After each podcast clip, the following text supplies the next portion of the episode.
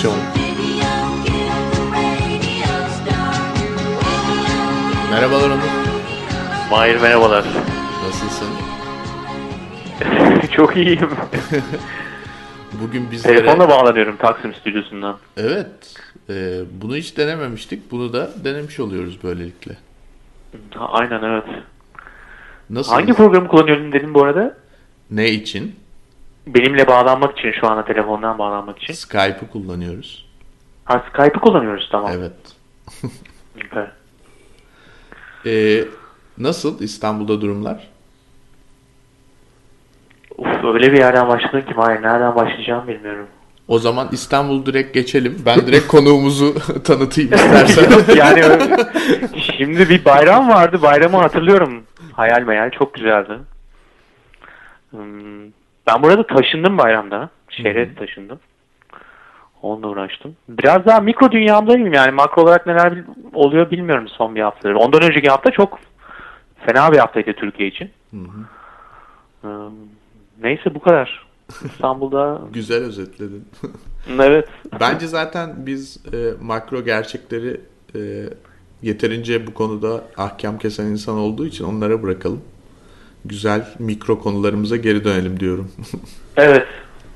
E, bugün e, Engin Erdoğan bizimle. Engin hoş geldin. Hoş bulduk, merhaba. Engin hoş geldin. Hoş bulduk. Engin e, aslında benim uzun süredir internetten arkadaşım. İnternetten arkadaşım diye bir şey vardı eskiden değil mi? Şimdi artık öyle çok demiyoruz yani ama. Evet ICQ arkadaşı gibi. ICQ arkadaşı gibi evet. ICQ'dan değil Twitter'dan arkadaşımdı çok uzun süredir. Sonra New York'a taşındıktan sonra tanıştık. Uzun senelerdir de birlikte birçok konuda e, fikir alışverişinde bulunduğum önemli insanlardan biri. E, kendisi aslında Yıldız Teknik'ten mezun. Mühendislik e, derecesi var. Sonra İstanbul'da bir reklamcılık geçmişi var. Daha sonra Amerika'da Georgia Tech'te bir e, master derecesi var. Sonrasında IDEO, e, tasarım camiasının meşhur şirketi IDEO'da bir tasarımcılık e, serüveni var. Sanıyorum 6 sene. E, IDEO sonrasında da e, hem kendisi bir takım büyük şirketlere danışmanlık hizmeti veriyor hem de e, aslında bugün detaylı olarak konuşmak istediğimiz itemology.com sitesinin de kurucusu. E, sadece kurucusu mu demeliyim?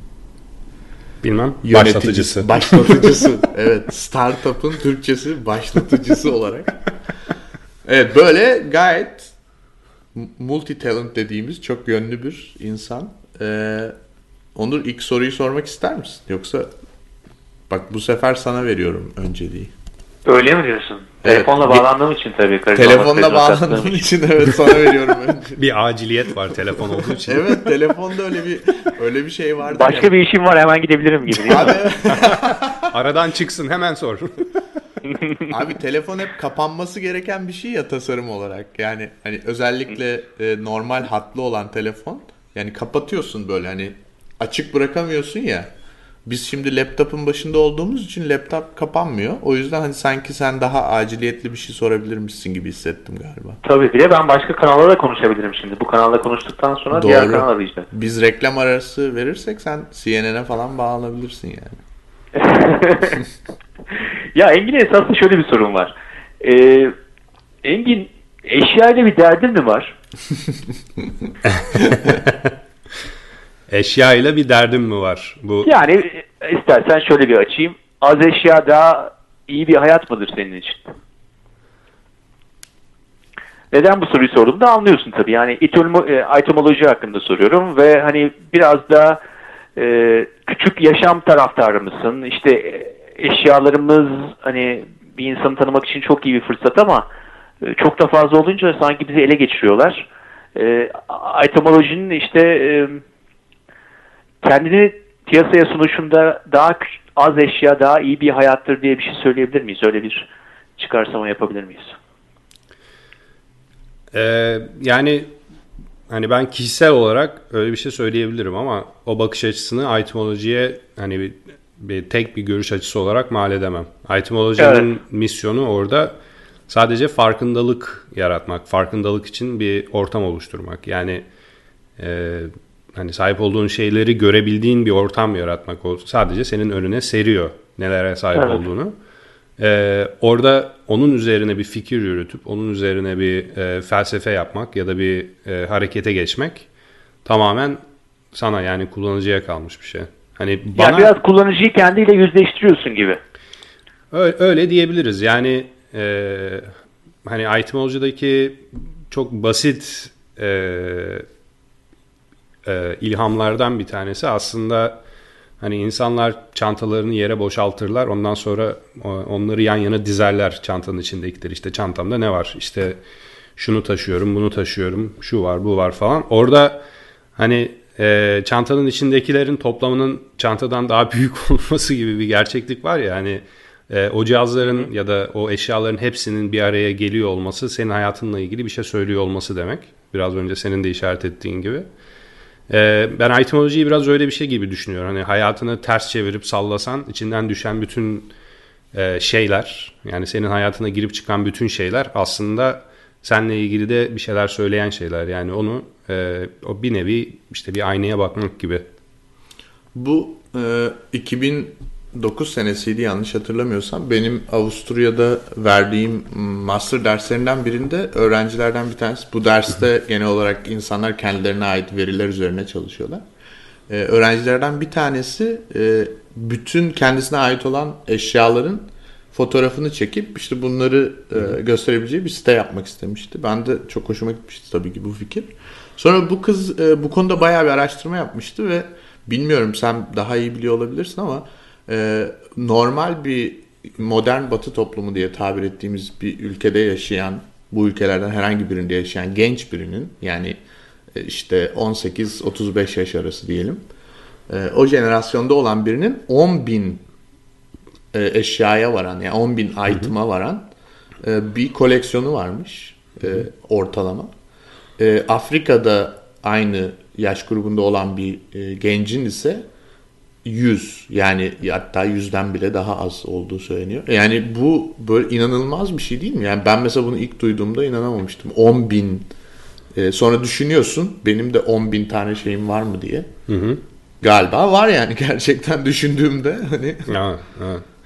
Yani e, hani kültürler arasında farklılıklar var tabii bu e, eşyaya sahip olma, toplama, biriktirme falan gibi. Yani böyle hani e, biraz daha geriye gittiğin zaman e, mesela göçmen insanlara bakarsan işte Amerika'ya işte göç etmiş birinci jenerasyon, ikinci jenerasyon insanlara bakarsan onlarda biriktirme e, eğilimi biraz daha fazla. Çünkü e, göçmen olarak Amerika'ya gelen ailelerde e, hani ekonomik olarak bir e, bir dezavantaj var.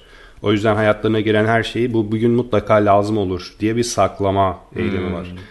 E, o eğilim işte hani jenerasyondan jenerasyona geçen bir şey aslında yani. İşte e, mesela aslında Türkiye'de de vardır böyle şeyler. E, hani yoğurt kabı atılmaz saklanır içine çiçek konur falan evet. hani böyle e, e, bir, bir amacın başka bir amaca hizmet etmesi ve o eşyanın bir şekilde hani neredeyse ailenin ya da e, ev, evin bir parçası haline gelmesi falan gibi durumlar var ama genel olarak biriktirme, toplama hani evrimle ilgili bir şey. Hı hı. Çünkü o... Hele yani ailede birisi savaştan, savaş yaşamışsa ha, aynen. İkinci Dünya Savaşı'da. Yani özellikle en, bu eğilim en, daha artıyor tabii. En temel anlamıyla aslında sahip olmak, varlık yokluğun tam tersi. Yani e, bir şeye sahip olduğumuz zaman bizim varlığımız artıyor. Hani yokluğu hmm. çeken insanlar için o çok böyle e, hani akla kara bir durum. Çok böyle belirgin bir durum. Ne kadar çok şeye var olursa, ne kadar varlığın olursa yokluktan o kadar uzaklaşıyorsun gibi düşünebilirsin aslında. O zaman yani Engin senin e, sahip olma hissiyle ilgili bir hani problem demeyeyim de sahip olma hissi e, itemoloji içerisinde kendine bir yer bulabilir mi? Yani çünkü burada biraz sahip olma hissinin biraz daha sıvılaşması var. Hani e, işler kötü gidebilir diye ben bunu e, evimin bir köşesinde saklayayım veya işte otoyolun kenarında bir tane e, stoklama yerinde saklayayım değil de biraz daha e, arkadaşlarla işte senin friendly commerce dediğin e, arkadaşça bir ticaret anlayışıyla bu e, sahip olduklarımızın sanki bir sirkülasyonu var. Yani e, esas da oradaki bir kürasyon dediği şey eşyalarımız birbirimiz arasında bir e, dönmeye başlıyor. Biraz daha sıvılaşıyor gibi geliyor bana. Aynen öyle. Yani e, tam olarak da aslında e, hani itemolojide yapmak istediğimiz şeylerden bir tanesi e, yani eşyalara hani kanat vermek, tekerlek kazandırmak. Böylece e, sağda solda duran e, yani sadece bir farkındalık yaratmak değil aynı zamanda eşyaların hareket kabiliyeti kazandırmak. Yani bizim elimizde olup da artık ihtiyacımız olmayan şeyler başka bir yere gidebilir. Yani bu bu kadar aslında pragmatik bir şey değil. Ee, bizim bu geçtiğimiz zaman içerisinde öğrendiğimiz şeylerden bir tanesi bu.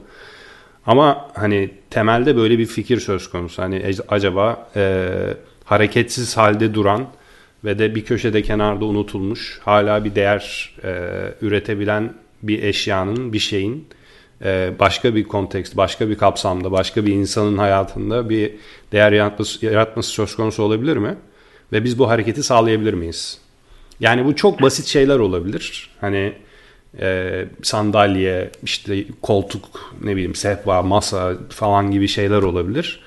E, daha duygusal şeyler olabilir. E, yani e, kitap mesela. Kitap olabilir ya da e, hani bir anlamı olan bir saat olabilir hmm. ya da bir antik yani e, e, işte aileden geçmiş bir kolye falan gibi bir şey olabilir. Yani e, bunun yanında hani insanlar zaten eşyalara mana yüklüyorlar. Hani eşyaları böyle çok e, kesin kategorilere de koyamıyoruz. Bazı insanlar için mesela ilk jenerasyon iPhone şu anda çok böyle manalı bir şey olabilir yani. Hmm. Ama ba- bazı insan için o tamamen hani 12 aylık bir üründür. 12 aydan sonra hiçbir değeri yoktur. Çünkü yenisi çıkmıştır. Bu bu çok güzel bir nokta. Burada mesela şunu sorabiliriz. Şimdi e, giderek zaten bu artık e, teknoloji cycle'ları yani dönemleri e, bir şey olmaya başladı. Yani şu demek oluyor işte en son ne kadar 10 milyon mu iPhone 6 satılmış. Hı hı. E, sistem var olan en azından büyük sistem, büyük şirketlerin yararına çalışan sistem insanları belli bir şeyi alıp onu çok kısa bir vadede artık yani böyle 12 aydan bile daha az bir vadede onu tamamıyla tüketip hatta bozup yani yok edip yenisini almaya yöne, yönelen bir şey doğrultuya çizgiye oturttu şu anda kendini. Özellikle teknolojik ürünler açısından düşündüğümüzde. Hı hı. Ee, sendeki bu etimolojinin özündeki fikirdeki bu sıvılaşma yani eşyaların e, kullanım dışı olmasından ve yenisinin alınmasından ziyade başka birine gitmesi e, nasıl bir perspektif getirecek? Yani zor olmayacak mı? İnsanlar bu kadar buna alıştırılmaya çalışılıyorken bir taraftan, diğer taraftan böyle bir e, aslında özümüzde var olan takas kültürü gibi bir kültüre yeniden dönüyor olmaları büyük bir e, risk ve challenge değil mi aslında?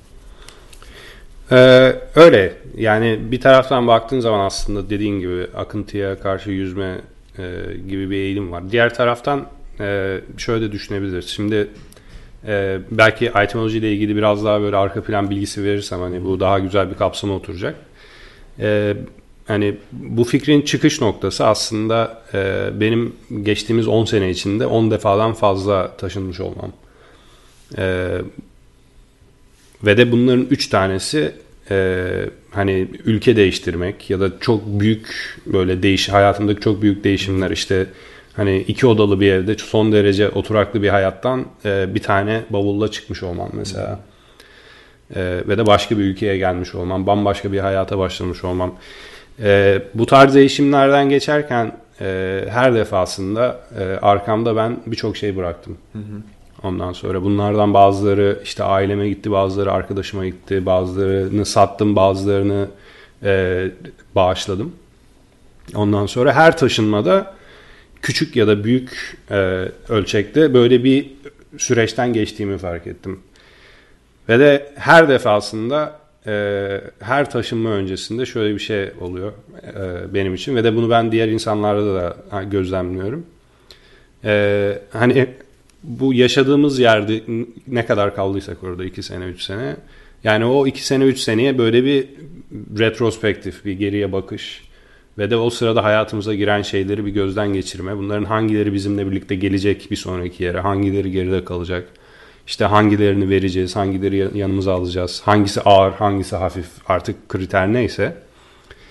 E, ondan sonra e, ve bunları yaparken işte e, hani bu, bu, bunlar neler yani? Şimdi bunlara bakmanın bir yolu bunları bir odada böyle bir yere koyup bakmak yani. Ya da işte e, hani daha organize insanlar oturup işte bir e, Excel'de bir spreadsheet yaratır mesela işte şunlar bunlar var. Ya da bazı insanlar böyle her şeyin fotoğrafını çeker bir tane albüm yaratır. Bazı insanlar işte hiçbirini yapmaz her şeyi toplar e, bir şey bir kutunun içine koyar e, şeye yollar e, kişisel self storage self storage'a yollar ondan sonra neyse e, yani bunları yaparken ben şöyle bir şey fark ettim hani e, zaten analog olan bütün rutinlerin dijitalleşmesi çok bilinen bariz bir trendi. Yani bizim görmediğimiz ama var olan bütün dinamiklerin bir şekilde dijital bir çetelesinin tutulması hmm. her endüstriyi, her sektörü, her insan davranışını etkileyen bir şey. Ee, sahibi olma kavramı yani yaptığımız alışverişte arkamızda bizimle birlikte gelen evet, tıngır tıngır gelen eşyalar da aslında e, bir şekilde dijital bir kaydı olan ama bir şekilde bize organize olarak ulaşmayan e, bir kayıtlar silsilesi aslında. Yani etimolojinin çıkış noktası aslında o kayıtları organize etmek Hı-hı. gibi e, çok temel bir e, temel bir amaç vardı. E, ve bunu biz e, her şeyden önce online alışverişlerden başladık. Yani online alışverişlerin çok bariz bir işte faturası, e-maillerimizde faturası var. O faturaların içinde ne aldığımız yazıyor, ne kadar para verdiğimiz yazıyor, ne zaman aldığımız yazıyor. E, işte bu tarz bilgileri bir araya toplayabileceğimiz e, yani bir hani bir alışveriş inbox'ı gibi bir şey yaratalım diye başlamıştık biz aslında. Hani bununla ne yaparız tam olarak diye o zaman aklımızda bir dünya fikir vardı ki hala da var. Ama onu biz ikinci plana bıraktık. Her şeyden önce bunu nasıl yaratabiliriz? Buna bir odaklandık. Ee, daha sonra e, tabii bu kayıtları biz kendimiz görmeye başladığımız zaman o zaman şöyle sorular sormaya başladık. Yani e, hani bunu burada biriken şeyleri biz ne yapacağız? Yani etrafında ne gibi e, ne gibi fonksiyonlar oluşturabiliriz? İnsanlara ne gibi kolaylıklar sunabiliriz? Orada e, hani orada zaten hani pazarla ilgili bir takım sorular gündeme gelmeye başlıyor. İşte e, bu hani arkadaşlarımızla paylaşacağımız bir şey midir yoksa bu e, hani takas ortamı yaratabileceğimiz bir şey midir ya da bir satış ortamı yaratabileceğimiz bir şey midir? Ya da bu var olan insanların hala hazırda e, yaptığı bazı e, davranışları e, e, fasilite edebileceğimiz bir yer midir? Mesela e, işte değerli olan eşyalarımızı sigortalamak için bu site aracılığıyla mı bir yere gideceğiz ya da e, işte depolara bu site aracılığıyla mı yollayacağız? Hani bunun gibi aslında birçok e, potansiyel fonksiyon varken e, bize bizim ilgimizi çeken şey aslında orada yeni bir e, ekonominin önünü açmak. Yani e, hani surplus olarak bizim yatağımızın altında, gardırobumuzda, işte garajımızda, şurada burada olan ürünlere hareket kazandırmanın biz yeni bir ekonomi yaratacağını düşündüğümüz için yani biz, bizim için orada öyle bir heyecanlı bir şey vardır. Ve de bizim hep odaklandığımız şey bir şekilde o oldu. Yani ona bir yerinden yakalamaya çalıştık. Yani aslında genel olarak modern ekonomi işte arz ve talep ikilisi üzerine dönen bir şey olduğuna göre hı hı. bizde aslında başkalarının talep ettiği ve bizim arz edebileceğimiz ürünler olabilir ve bunların farkında olmayabiliriz ve bu aslında saklı bir ekonomi. Bunu ortaya çıkarmaya yönelik bir potansiyeli var aslında sitenin. Aynen. Aynen öyle. Ee, yani kişisel anlamda tabii ki her şeyden önce bir ayna tutmak insanlara işte bu hani sahip olduğumuz şeyler bunlardır. Ee, onun ötesinde e, aynen de dediğin gibi hani bir e, yani böyle çok literal olarak arz talebi bir araya getirmek değil aslında ama e, hani ilk etapta görünmez olan belki e, bazı işte bu arz talep dengelerini bir şekilde bir araya çıkarmak belki orada yeni bir dinamik e, icat etmek de olabilir. Hı hı. E, yani bizi heyecanlandıran şeyler onlar. Şimdi burada Şimdi, sloganlarınızdan bir tanesi e, şimdi satın ki ileride değersiz olmasın. Hı hı. Burada da tabii hani teknolojik ürünlerden bahsediyoruz evet. ve e, zamanla bunların değerlerini kaybetmesinden bahsediyoruz. Hı hı. Şimdi biraz önceki bas, e, biraz önceki takas kültüründe de e, diyelim birbirine benzer insanlar e, bu networklerin içerisinde hı hı. Bir, ve birbirleriyle bir şeyleri takas edecekleri, alışveriş yapacakları, alıp satacakları düşünülüyor. Ama hepsi esasında zaman eğrisi içerisinde e, diyelim işte e, bir teknolojik ürünü alıyor. Ondan sonra bir sonrakine, bir üstüne, bir üstüne geçiyor. E, belki geride kalana da kimsenin ihtiyacı olmuyor. Hani o piyasa içerisinde belki ne bileyim 3. dünya ülkesinin hani eskiden bilgisayarları alıp şey yaparlardı ya eski bilgisayarları Hindistan'a gönderirlerdi. Hı hı. E, eğer piyasa darsa esas da e, hani belki e, herkes ileride değersiz kalmasın diye satmak isteyecek ama alıcılarda az olabilir çünkü hepsi aynı şeyleri tüketiyor olabilirler. Hı hı. Yani e, biraz e, ilk başa döneyim yani sizin sloganınıza döneyim. E, ve bunu ne kadar kullanıyorsunuz onu da merak ediyorum. Yani ileride değersiz olmasın diyorsunuz ya. Hı hı. Şimdi elinizden çıkartın ki hani sonra elinizden çıkartamayacaksınız gibi hı hı. bir şey. Bir hı hı. aciliyet var. E, bu doğru bir tanımlama olur mu? Yani bu aciliyeti insanları bu kültüre sokmak için bu aciliyetin kullanıldığı? Şimdi e, bu sloganı okuduğun yer şu anda bizim e, test ettiğimiz e, değer evet, öner- Bethesda, evet, değer önergelerinden bir tanesi. E, bunun gibi biz birkaç tane test ediyoruz şu anda. E, hı hı. Hani orada hani bir aciliyeti görmüş olmam bence bizim için iyi bir geri bildirim. E, tabii o hani doğru yol mu değil mi o şu anda tartışmalı bir şey. Yani e, bizim öğrendiğimiz şeylerden bir tanesi böyle bir ürünü piyasaya sürerken e, yapmamız gereken şeylerden bir tanesi hani e, böyle bir kültüre karşı bir, bir momentum yaratmak. O momentum da bir şekilde bir aciliyet yarat yani bir yollardan bir tanesi böyle bir aciliyet evet. yaratarak oluyor. Hani e, piyasada hali hazırda olan bir davranışı e, gene biz aslında orada hani ona bir kanal yaratmış oluyoruz diyebilirim. Hani insanların bir şeyleri alıp satıyor olması. Bizim o değer önergesini şu anda test ediyor olmamızın sebeplerinden bir tanesi. E, yani hani e, bu hızlı tüketim mallarının şu anda belki de en e, uç noktasında olan cep telefonu, bilgisayar, bilgisayar da değil aslında yani cep telefonu ya da tablet gibi böyle 12 ila 18 ay arasında hani değiştirdiğimiz ürünleri düşünürsek eğer evet. e, eskiyen ürünlerimiz e, çok hızlı bir şekilde e, değerini kaybediyor bir noktadan sonra. E, ve de hani bizim düşüncemize göre bir pencere var. Yani e, hani e, adoption yani yeni teknolojileri özümseme eğrilerine bakarsan orada dört tane aşama vardır. Birinci aşama e, hani ilk üstüne atlayanlar bir teknolojinin. İkinci aşama e, onların arkasından gelen topluluk, e, daha geniş bir topluluk. E, üçüncü aşama e, işte geç e, geç e, hani teknolojiyi geç alanlar. Dördüncü aşamada e, toplam pazar.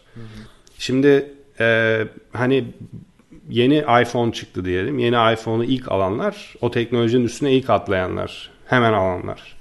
E, ondan sonra bu e, ondan sonra gelen iki akım, iki e, aşama aslında birçok ürüne göre iki sene, üç sene e, gibi bir alana yayılıyor. Yani cep telefonu gibi hızlı tüketilen mallar için bile söylüyorum. Yani orada şeyleri düşünün. Hani e, 3. Dünya ülkelerine gelmeden önce işte e, yaşı daha geçkin olan işte en yeni e, ürün özellikleriyle çok fazla ilgilenmeyen, daha basit ürünün daha basit kullanımlarını e, hayatına entegre etmiş, ondan daha fazlasına ihtiyaç duymadığını düşünen insanları düşün. Hani şu anda ikinci, üçüncü jenerasyon, iki, iki üç nesil öncesi mesela telefonlar aslında o insanların ihtiyaçlarını görüyor. Yani e, her şey birdenbire e, aslında değerini kaybetmiyor. O bir eğri olarak yavaş yavaş azalmaya başlıyor değerler.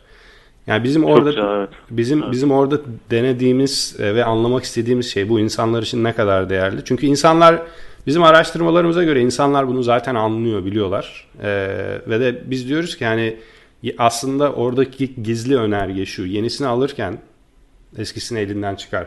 Yani çünkü e, genel olarak böyle hızlı bir şekilde eskiyen ürünler eskime kavramı yenisi geldiği zaman öbürü eski oluyor. Yani o gerçekten değerini kaybettiği için değil. Hı hı. Bir şeyle yer değiştirdiğinde aslında Aynen. E, değer değişmiş oluyor. Biraz sevgili gibi yani. yani Bravo Mahir. Yeni sevgili olunca eskisi sanki aslında hala çok değerli bir insan ama hani öyle değilmiş gibi. Ee, ben şunu sormak istiyorum. Sürekli biz diyorsun ya e, böyle düşündük, şunu yapıyoruz, böyle yapacağız falan. Bu biz kim? Çünkü bunu şundan soruyorum. Biraz kişisel olarak hikayenin hani e, arka planını bildiğim için merak ediyorum. Hem dinleyenlerin de öğrenmesini istiyorum. İkincisi de bu e, startup dediğimiz kültürde hani bu herhalde artık böyle yüzlerce defa tekrarlanmış bir laf ama takım denen şey fikrin bile bir noktada önüne geçen şey olduğu söyleniyor. Hı hı. Ee, sen de çok uzun zamandır bu işle uğraşıyorsun ve başka insanlarla birlikte çalışıyorsun. Bu takım meselesinden biraz bahseder misin? Hani hem etimolojide kimler var hem de bu takım oluşturma e, prensipleri ya da işte o takım oluşturma sürecinde yaşananlar nedir? Yani ona bir perspektif verirsen çok güzel olur. Hı hı. Ee, birinci tır kısmıyla başlayayım sorunun. Etimolojide kimler var? Ee, biz kimiz? E, Itemology e, benim bir yan projem olarak başladı. Yani ben üstünde çalışmaya başladım. E, böyle biraz daha geliştikçe, biraz daha ilerledikçe e, orada daha fazla e, e, daha fazla e, beraber çalışmaya ihtiyacımız olduktan sonra ekibimize birçok alandan insanlar katıldı, çıktı. E, yani e, çok hızlı bir şekilde şekil değiştiren bir şey. Yani e, bir startup'ın bu aşamada e, hani değişik şeyler denerken e, değişik ekiplerle çalışması son derece normal bir şey. E, şu, e, şu ana kadar e, benimle birlikte çalışan e, programlama bana programlamayla ilgili e, beraber çalıştığım insanlar oldu.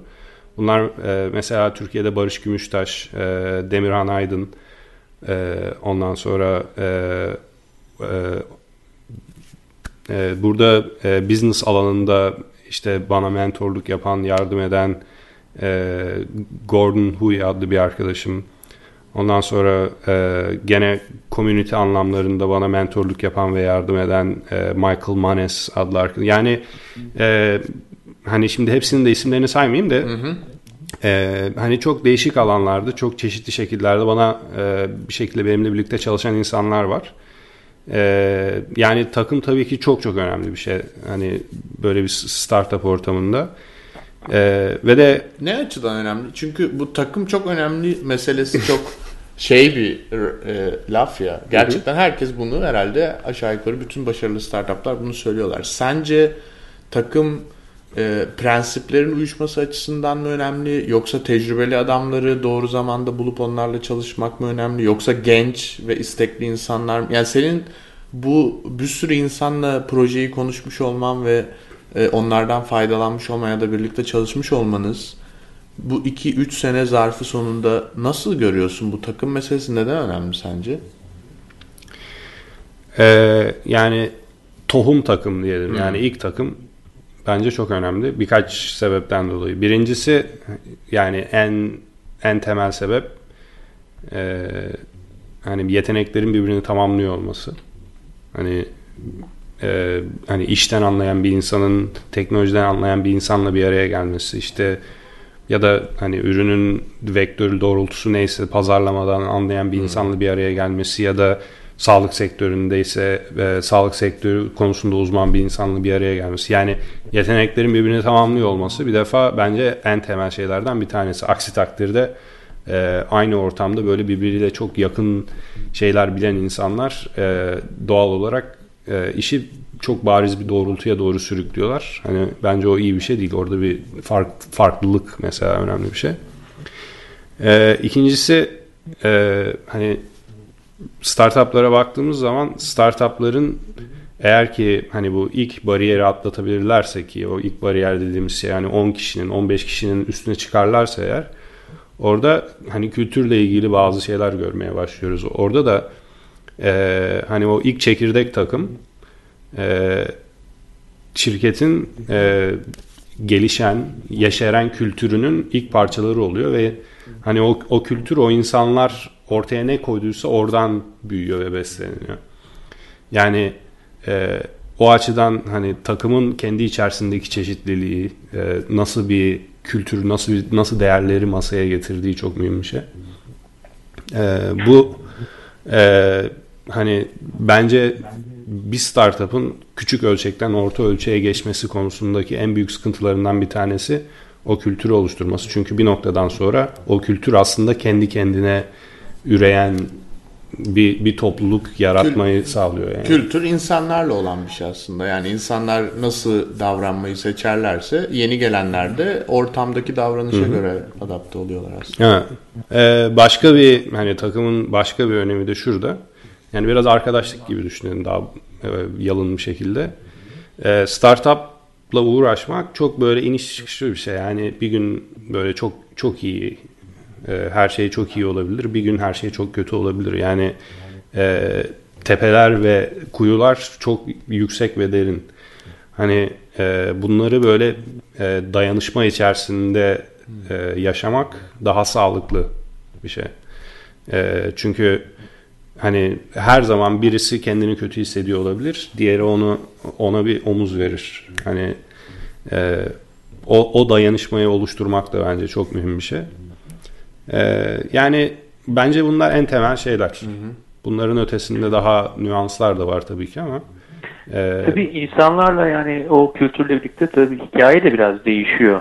E, şöyle düşündüm ben herhalde 3,5-4 senedir bunu birçok kişiye anlattın. E, asansör konuşmasından tut da kravatlılara kadar, e, ailene kadar, arkadaşlarına kadar birçok kere de hani hem projenin kendisini hem içindeki insanlarla birlikte değişen o projeyi anlattı. E, benim ilgimi çeken unsur e, hikaye. Yani hikaye zamanla nasıl şekillendi? Siz biraz da senin kendine anlattığın bir hikaye vardır herhalde bu işle alakalı. Hı hı. E, ve başındaki kendine anlattığın hikayeyle şu andaki hali arasında da çok fark olacağını düşünüyorum.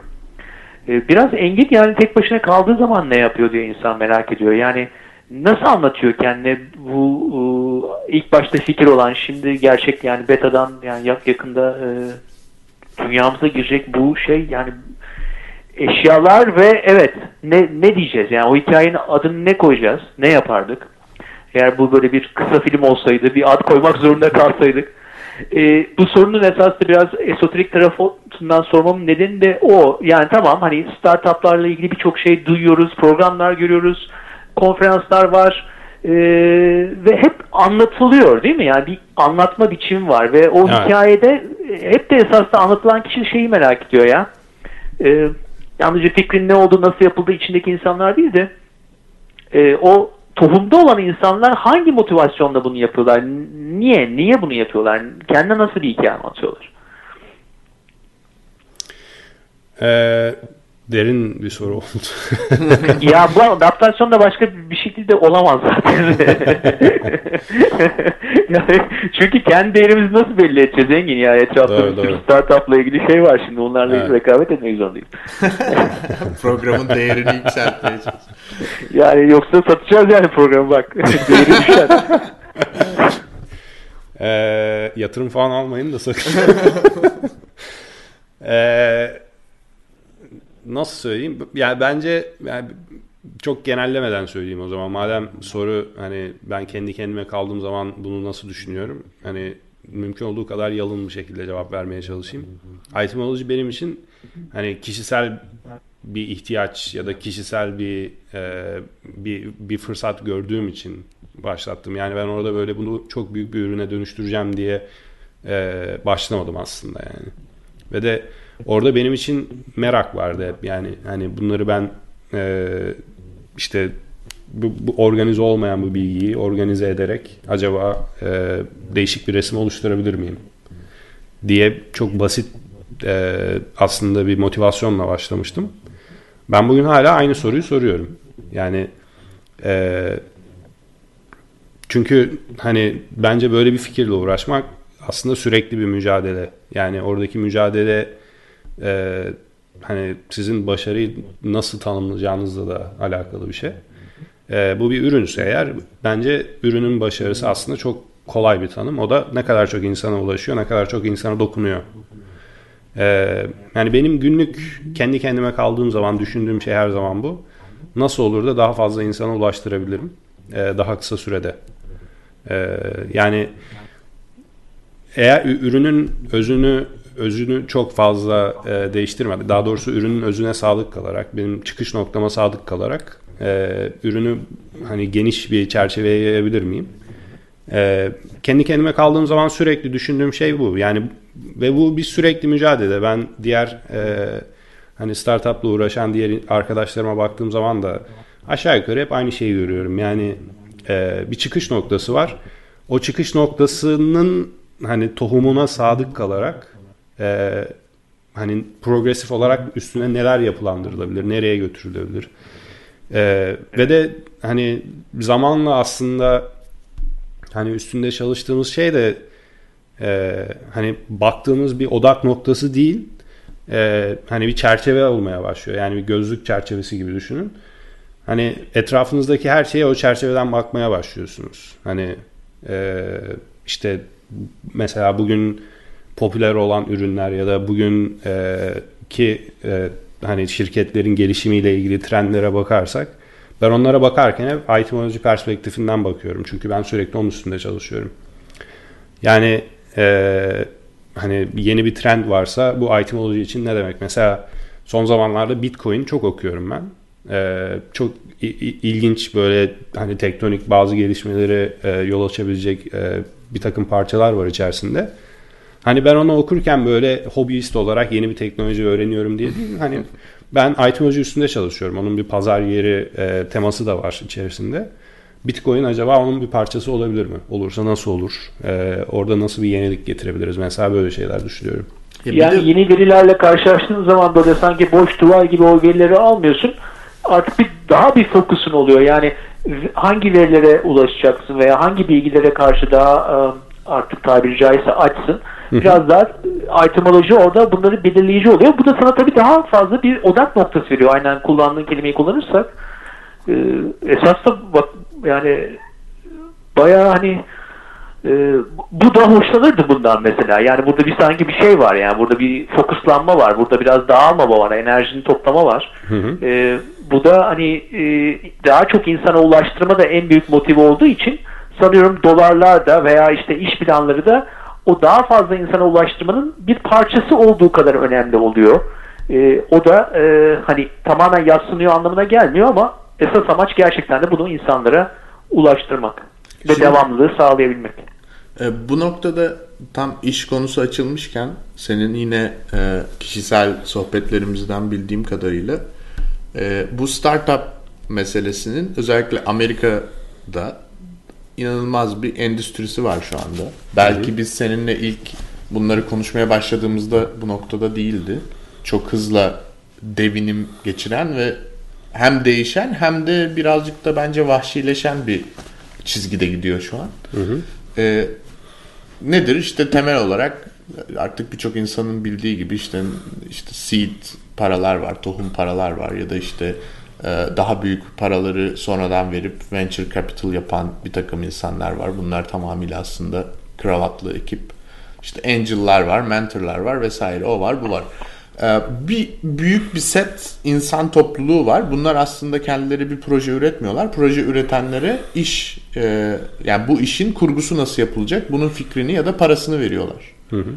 Ee, sen kendi serüvenini düşündüğünde şu ana kadar olan benim bildiğim kadarıyla bir sürü insanla çalışmak istemedin. Kişisel seçimlerin oldu. İşte belki hı hı. para vermek isteyenler oldu. Onları almak istemedin. Hı hı. Nasıl görüyorsun? Yani bu ee, birazcık böyle bir e, çamaşır makinesi şeyine rutinine girdi mi bu startup dünyası? Alıyorlar 500 bin dolar yatırıyorlar işte değerini 3 milyon dolara çıkartıyorlar 2 senede. Ürünün ne olduğunun önemi yok. Fikrin ne olduğunun önemi yok. Takımın kim olduğunun önemi yok.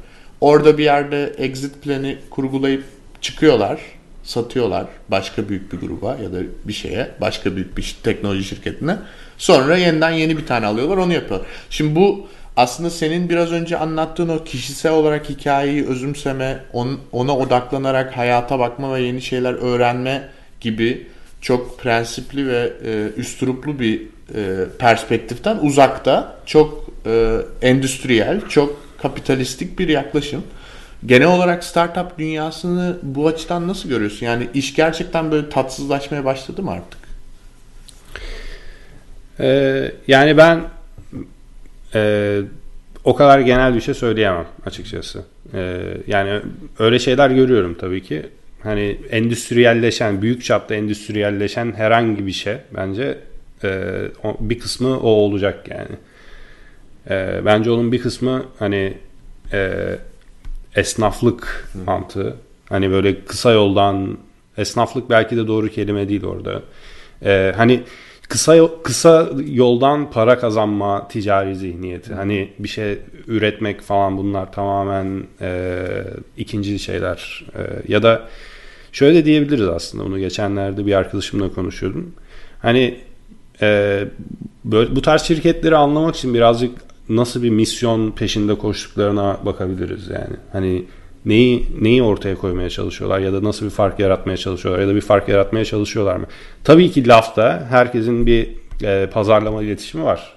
Yani tabii ki herkesin bir e, işte bir bir mission statement'ı var. Hı-hı. Hani bir şeyler söylüyorlar orada ama hani gerçek aktivitelerine baktığınız zaman orada hani nasıl nasıl bir e, eğilim görüyorsunuz? Yani gerçekten ne yapmak istiyorlar? Hani sonuçta ne olacak falan. Ee, hani bunlara baktığımız zaman bence böyle kategorik bazı ayrışmalar gerçekleşiyor. Ee, yani endüstriyelleşme açısından hani belki şöyle diyebiliriz. Bundan belki 10 sene önce falan hani startup startup diyelim bu hani bir, bir mistisizm var onun etrafında. İşte çılgın e, iki tane mühendis garajdan acayip bir fikirle çıktı falan gibi. Hani onun etrafında bir mit var. Yani e, bir gizem var. Hani onlar garajda ne yaptı, nasıl bir şey çıktı, böyle işte kimle konuştular, nereye gittiler, bu nasıl bu kadar büyüdü falan. Hani bu bu mit, bu gizem aslında bir çekim yaratıyor. Ee, ama bugüne bakarsak şimdi bugün işte bu bahsettiğin topluluklar e, işte Accelerator dediğimiz, Incubator dediğimiz, Y Combinator, Techstars, işte Türkiye'de var, E-Tohum, e, Seed Camp var Avrupa'da. Bunlar bence bu fikirlerin evcilleştir daha doğrusu bu startup vahşi hayvanın evcilleştirilmesi için kurulan e, daha böyle hani e, böyle böyle şeyleri bu mistik aktiviteleri ya da bu gizemli aktiviteleri daha erişilebilir hale getiren ortamlar. Yani e, onlar altyapı olarak da bakabiliriz tabii ki. Çünkü onların kendi bir topluluğu var sonuç olarak. O toplulukta daha önce şirket kurmuş insanlar var. Onlar mentorluklar yapıyor. Ya da e, işte o, o grubun parçası olan şirketler var. Onlar birbirlerine yardım ediyor. Yani böyle bir kulüpleşme, hı hı. bir gruplaşma söz konusu tabii ki. Yani onun tabii ki çok büyük bir faydası var.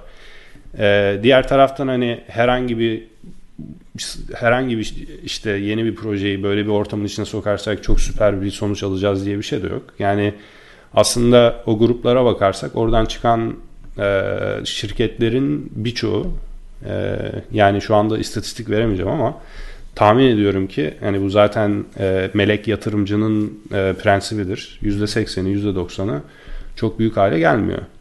Yani orada aslında topluluk e, oradaki bireysel startuplardan önce geliyor. Hı hı. Ama tabii bu dediğim gibi bu tekrarlanabilir bir bir bir endüstri yani işte San Francisco'daki işleyiş de aynı, New York'taki işleyiş de aynı, İstanbul'daki işleyiş de aşağı yukarı aynı. Tabii ki yerellerin kendilerine özel bazı durumları var ve onlara göre e, aktiviteler ya da topluluğun e, kimliği biraz daha farklı olabilir. Ama e, hani o eskiden San Francisco'da olan gizemi bir şekilde dünyanın her tarafını ölçekleyen endüstri aslında senin de tam işaret ettiğin şey ve onun kendi içerisinde kısa yoldan köşe dönmeye çalışan birçok insan tabii ki var. Hmm. Sen peki böyle bir ortamda e, nasıl yaklaşıyorsun insanlara ya da sana yaklaşanlara nasıl bir... Çünkü bu çok kritik bir şey yani. yani ben de bazen düşünüyorum kendim eğer böyle bir bir ürün yaratıyor olsaydım birine gidip bunu anlatmak zorunda olsaydım bana para verecek bir insana ya da biri gelip bana para vermek isteseydi nasıl konumlandırırdım kendimi çok kestiremiyorum mesela kişisel olarak. Hani senin e, bir stratejin var mı ya da bir genel olarak bir çizgiyi çiziyor musun yani başından ya da ne yapıyorsun? Yani vakit mi geçirmek istersin o adamla? Yani anlatabiliyor muyum? Hani böyle nasıl bir insan hani kendi bir iş dinamiği vardır ya kiminle iş yapacağım bu hayatta onu anlamak için. Birazcık onu sormaya çalışıyorum galiba aslında. Hani nasıl karar veriyorsun kiminle bir şey yapmaya? Yani Bir tavla atın ya esasında çok iyi olur. Bir efendim insanı tanımak, bir tavla atın diyorum beraber. bir insanı tanımak için güzel bir yöntem. Öyle mi? Onur sen ama bütün kırıkları toplarsın gibime geldi. Ha? Ben çok agresif oynuyorum tavlayı. evet. Tahmin ediyorum evet. Bu kadar mülayim bir sesle yani kesinlikle çok ters bir tavla olduğunu tahmin ediyorum ters olan. Ee, tavla deyince aklıma geldi şimdi bir e, bir tanıdığım arkadaşımın güzel bir tavsiyesi var. Ee, hani yeni biriyle beraber çalışmadan önce mutlaka e, eşlerle birlikte yemeğe gidin diye çok çok güzel çok da pratik bir tavsiye var. Benim yaptığım bir şey bu bu arada hani e, hani bir birisiyle beraber bir şey yapacaksam aslında o insanla bir nevi evleniyorsun. Yani böyle bir bir birliktelik gerçekleşiyor. O birliktelik e, o iki bireyin ötesine geçiyor. Yani eğer ki bir ailenin parçasıysan o aileler de aslında bir şekilde bir kesişme noktası yaratıyor. O yüzden e, hani bir, bir birliktelikteki bütün gerginlikleri ne kadar erken fark edersek e, o birliktelik için o kadar iyi olur e, gibi bir varsayımdan çıkarsak eğer. E, bu benim çok yaptığım bir şey. Yani e, hani beraber çalışacağım insanlar da olabilir ya da e, bir herhangi bir her ne sebepten olursa olsun bir iş ilişkisinde içerisine gireceğim insanlar da olabilir. Bir şekilde e, hani toplu olarak e, bir vakit geçirmeye çalışıyorum ben. E, Mahir senin soruna gelirsek eğer hani spesifik olarak e, sanırım yatırımcılarla ilgili Evet, senin evet. sorun. Yani sanırım en, en pratik şeyi olur yani çok çünkü soru çok genişliyor. Şöyle düşünelim hani diyelim Angel ya da VC diye daha da kısıtlandıralım. Böyle bu tip adamlar var. Bunlara gidip konuştuğunda ya da onlar sana gelip seninle konuştuğunda nasıl bir e, yani tahmin ediyorum ki bu biraz önce tanımladığımız ve aslında bu endüstrinin hoş olmayan yüzüne e, gitmeyi hedefleyen bir proje değil itemoloji. Hiçbir zaman da olmadı. E, o, o çizgi nerede çek? Ya adam biri gelip sana dese ki ben sana 5 milyon dolar yatırıyorum bu projeye. Şirketin %70'ini bana ver ya da %45'e de yani sana çoğunluğu bıraktı diye. Ne, ol- ne olur yani ne, ne dersin ne yaparsın onu merak ediyorum. Ya orada e, önemli olan bence e, hani şu daha önce konuştuğumuz e, hani kendi kendine kaldığın zaman e, gittiğin ilk çıkış noktası. Zaten seni bence fikre bağlayan şey o. Yani ona bir vizyon olarak bakabiliriz ya da bir misyon olarak bakabiliriz. Hani onunla e, şu anda e, üzerinde çalıştığın e, daha doğrusu şu anda ortak olabileceğin ya da şu anda sana para vermek isteyen insanların e, eğilimleri o çıkış noktasıyla nasıl bağdaşıyor? Bence ilk ve en önemli şey o. E, çünkü eğer ki bir bağdaşma yoksa o tamamen bir para ilişkisidir. Ben öyle bir şeye hiçbir zaman ilgi duymadım. E, yani kimi insan o ilişkiyi daha da çok seviyor. E, çünkü o zaman kendi yapmak istedikleri şeyi yapmaya devam ediyorlar ve ekstra bir kafa sesi duymuyorlar yani. E, ama ben hani bir şekilde e, hani benim yaptığım şeye ucundan başından bir şekilde bulaşan insanların o vizyona bir şekilde e, yani komple sahip olmayabilir ama en azından sempati duyabilir ya da ona yeni bir şey katabilir. Hani öyle bir katkıda bulunması benim için en önemli kriter. Ee, onun ötesinde hani e, o kişi bir bireydir ya da büyük bir şirkettir falan onlar başka şeyler. Hani orada e, hani bambaşka dinamikler devreye giriyor tabii ki. E, yani Yani sen, benim anladığım yatırımcı dahi olsa onu takımın bir parçası olarak düşünüyorsun ve intern seviyesinde olan yani amatör olarak bu projeye destek olan bir insanın ne kadar hani gönülden bu fikre inandığı ve nerelere gidebileceğine vakit ayırıyorsa aynı tarzda bir şeyi ondan da bekliyorsun. Yani Aynen. aslında bu çok tutarlı bir şey Aynen. söylediğin yani. Tabii. Bir takım takımın bir parçası olarak görüyorsun ve o, o parçaya ait olmayacak sadece para ilişkisi kurmak isteyen biriyle hı hı. çok da uzun vadeli bir şey olabileceğini düşünmüyorsun anladığım kadarıyla. Evet yani e, bence bunlar işte az önce konuştuğumuz bu kültürle ilgili hmm. şeyler. Hani bu benim için bir değer bu söylediğim şey. E, yani bazı insanlar Başkası için bu için öyle ha, büyük, büyük bir sınır olabilir. Daha doğrusu limit olabilir. Daha hmm. kısıt olabilir daha doğrusu. Yani kimi insan onu kısıt olarak görür. Ben onu bir değer olarak görüyorum. Hani o değer bence benim değerim değil artık. O hmm. itemolojinin bir değeri yani. Hmm. Ee, hani orada çalışan insanların e, da öyle bir beklenti olması ve de e, onların o e, değere bir, bir şey kat, katkıda bulunmasının beklenmesi bence e, adil bir beklenti hmm. e, ve de güzel bir kısıt yani hani işte bu e, senin de az önce bahsettiğin kısa yoldan köşe dönme e, yani o onunla ilgili bu arada ben ona karşı değilim hani o da okeydir. Bazı insanların uzmanlığı iş yapmak ve de o, onun da başarı ölçeği kısa sürede köşe dönmek olabilir yani. Ama e, hani bizim yaptığımız şeyin içerisinde böyle bir çıkış noktası var. Hani o çıkış noktası e, onun üzerine bir katkıda bulunmak ve onun üzerine bir şeyler yapılandırmak önemli olduğu için bizim değerimiz o. Hı hı. Ee, Onur? Eskiden kabileler e, kullanım değerini biriktirmek yerine özellikle hani e, tabii tarım öncesinden bahsediyorum hani e, tarım öncesi olduğu için de aynı zamanda buzdolabı öncesi de oluyor. e, neyse e, avcı halindeyken e, kullanım değerini hani bir noktadan sonra artık e, yeterince avlandılarsa ne yapıyorlar? E, kabilenin e, sınırları dışında diğer kabileye yakın bir yere bırakıyorlar. Onlar da onu alıyorlar mesela değil mi? Hı hı. E, böyle örnekler var. Böyle arada şey de oluyor işte arada bir hani siz bize saldırmayın bir müddet artık hmm. o müddet neyse veya illa hani can ciğer arkadaş değiliz belki ama e, arada böyle bir e, artık ona şey diyelim bir medeniyet. Bizim hmm. medeniyet dediğimiz şey de esas da bu gibi davranışların e, toplamıdır. Hmm. E, ben e, artık sona yaklaştığımız zaman o, oraya dönmek istiyorum. E, friendly commerce. E, bu terimi neden seçtin? Yani çok güzel bir terim. Benim de hep de üzerine düşündüğüm bir e, husustur bu. E, ticaretin o soğukluğunun yanında esas da o e, arkadaş kelimesiyle ticaretin yan yana gelmesinin esas da günümüzde çok daha olağan bir hale geldiğini düşünüyorum. E, istersen bu, buradan bitirelim yavaş yavaş. Ne dersin? Niye bu terim? E, senin için ne ifade ediyor friendly commerce? Ee, friendly commerce benim için ne ifade ediyor? Yani aklıma gelen ilk o resmi tarif etmeyeyim diye uğraşıyorum ama herhalde edeceğim. evet. Hay Allah. Ya bence friendly commerce aslında biraz şey e, hani böyle kurbanlık koyun alırken böyle bir el sıkışma şekli vardır ya. evet evet evet.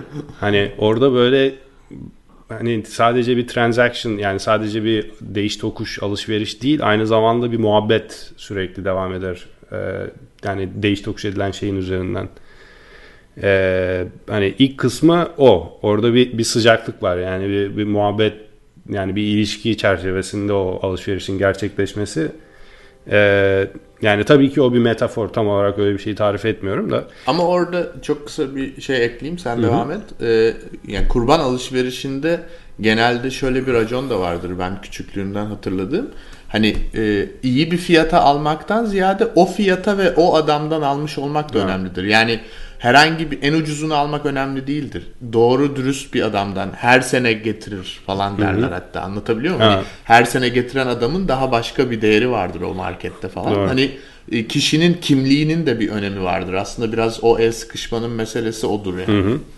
Ee, yani orada işte hani güvenle ilgili şeyler var. Şimdi e, hani internetteki alışveriş patenlerine bakarsak büyük ölçekler yakalamak için mesela eBay gibi pazar yerleri ya da Craigslist gibi pazar yerleri e, hani herkese her şey olarak konumlandırılmış. Hani e, ve de e, hani bir güven inşa etmek çok kolay bir şey değildir. Gerçi eBay gibi daha böyle e, köklü alışveriş yerlerinde çok e, sıkı rating sistemleri olduğu için hani onu bir nevi e, üstesinden gelebiliyorlar ama daha yeni nesil bir pazara bakarsak mesela Airbnb gibi bir pazara bakarsak Airbnb güveni aslında e, işte şu anda orada evinde kalacağın insan senin network'ünden ne kadar uzaklıkta gibi e, bazı ölçeklerle de ölçmeye çalışıyor. Yani bizim de aslında friendly commerce diye düşündüğümüz şey birazcık buydu.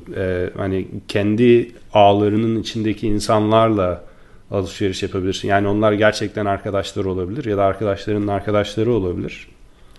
E, ve de oradaki alışveriş o yüzden hani sadece sen parayı verdin ben şunu aldım değil. Hani o hani o anda gerçekleşen de bir diyalog aslında yani.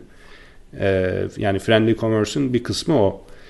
E, diğer bir kısmı da yani e, şimdi e, bunu Bruce Sterling galiba e, çok yazıp çizdi. E, hani ürünlerin e, değerlerinin zamanı yayılması. E, onun e, spine diye bir e, kavramı var. E, objects that exist in space and time. Yani hem hem alanda hem de zamanda var olan objeler. Yani mesela e, hani bir şişe şaraba bakarsanız yani o şarap şişede işte şişenin değeri, şarabın değeri falan gibi kavramları sorgularken şarabı işte o üzümleri hangi kadın ezdi, işte hmm. nasıl bir su içti, o çimenler nasıl, o görüntü nedir? Yani o komple e, o ürünün arka planı yani çıkış noktası ve de o son geldiği noktaya kadarki olan kısmı o ürünün değerini belirleyen şey. Yani biz kendi sahip olduğumuz şeylere de o perspektiften bakarsak bizim aslında sahip olduğumuz her şeyin bir hikayesi var. Yani biz aramızda bunları değiş tokuş etmeye başladığımız zaman ya da alıp satmaya başladığımız zaman aslında o hikayeleri de birbirimize anlatıyoruz. Ee, yani bu sadece arkadaşlar arasında ya da birbirini işte tanımaya e, hevesli insanlar arasında gerçek, gerçekleştiği zaman değerli bir şey. Yani birisinden mesela e, ne bileyim bir koltuk satın alıyorsak o koltuğun bir hikayesi olabilir ya da bir araba satın alıyorsak o arabanın bir hikayesi olabilir. Hani orada da o hikayelerin değiş tokuş edilmesi arkadaşlar arasında gerçekleşenmiş. Aslında biraz diyalog derken söylemek istediğim şey bu. Hı hı. Onlar... Evet. Biraz kurbanlık koyun analojisini de düşünüyorum. ee, biliyorsunuz artık e, illa hani tek alıcı tek satıcı da olmuyor. Artık danaya girdiğin zaman 4-5 kişi beraber giriyorsun ve bu kişiler de arkadaşın falan da olmak zorunda değil. Hani e, öyle bir sistem yaratılıyor ki 4-5 birbirini tanımayan insan da aynı danaya gidebilir mesela değil mi? Hı hı. Ondan sonra kime hangi et düşeceğini de e, kura çekerek yapıyorlar. Yani sistem de orada esas da insanlar arasında o güven ve hani birbirini tanımayan insanları da birleştirme e, işlevini sağlıyor. Galiba en büyük kıstaslardan biri de bu. Yani e, birbirini tanımayan insanlar arasındaki o birleştirmeyi nasıl yapacağız? Hı hı. E, ve o ne kadar kullanıcılara güven sağlayacak ve ne kadar e, uzun sürede, ne kadar sürekli bir şekilde o güveni hem sağlayacak hem de zaman zaman tazeleme imkanı bulacak. İnşallah e, Itemology e, o, o sistem olur diyorum. Ee, çok çok teşekkür ederim Engin. Ben de uzaktan katıldım biliyorsun. Bir sonraki programa katılacağım şimdi. Habertürk'ten bekliyorlar. evet. Itemoloji ama deri paralarının nereye gittiğini de bize göstersin yani. Benim şeyim, benim de isteğim bu. Kurban derileri nereye gidiyor? Görelim net bir şekilde. Faturaları Engin... lütfen bir evet e-mailleri bir şey yapalım. Export yapıp faturaları görelim. Ee, Engin çok teşekkürler. Gerçekten e, derinlikli bir sohbet oldu. Yani e, sadece hani bu site niye var, ne yapıyor falan onu konuşmak yerine bence gerçekten böyle bir şey yapmaya niyeti olan birinin e, senin tecrübelerinden çıkarabileceği çok önemli şeyler söylediğini düşünüyorum. Ben çıkardım kendi adıma. Umarım. E, Onurcuğum sana o zaman bir sonraki yayınında başarılar diliyoruz biz buradan. Çok teşekkürler. Hemen Yalnız Habertürk'te evet. yayından alıyorlarmış. Haberin olsun ona göre. Evet. son haber o. Artık alıştık önemli değil. İstanbul'dan sevgiler. Görüşmek üzere. Görüşmek üzere Onur. Hoşçakal.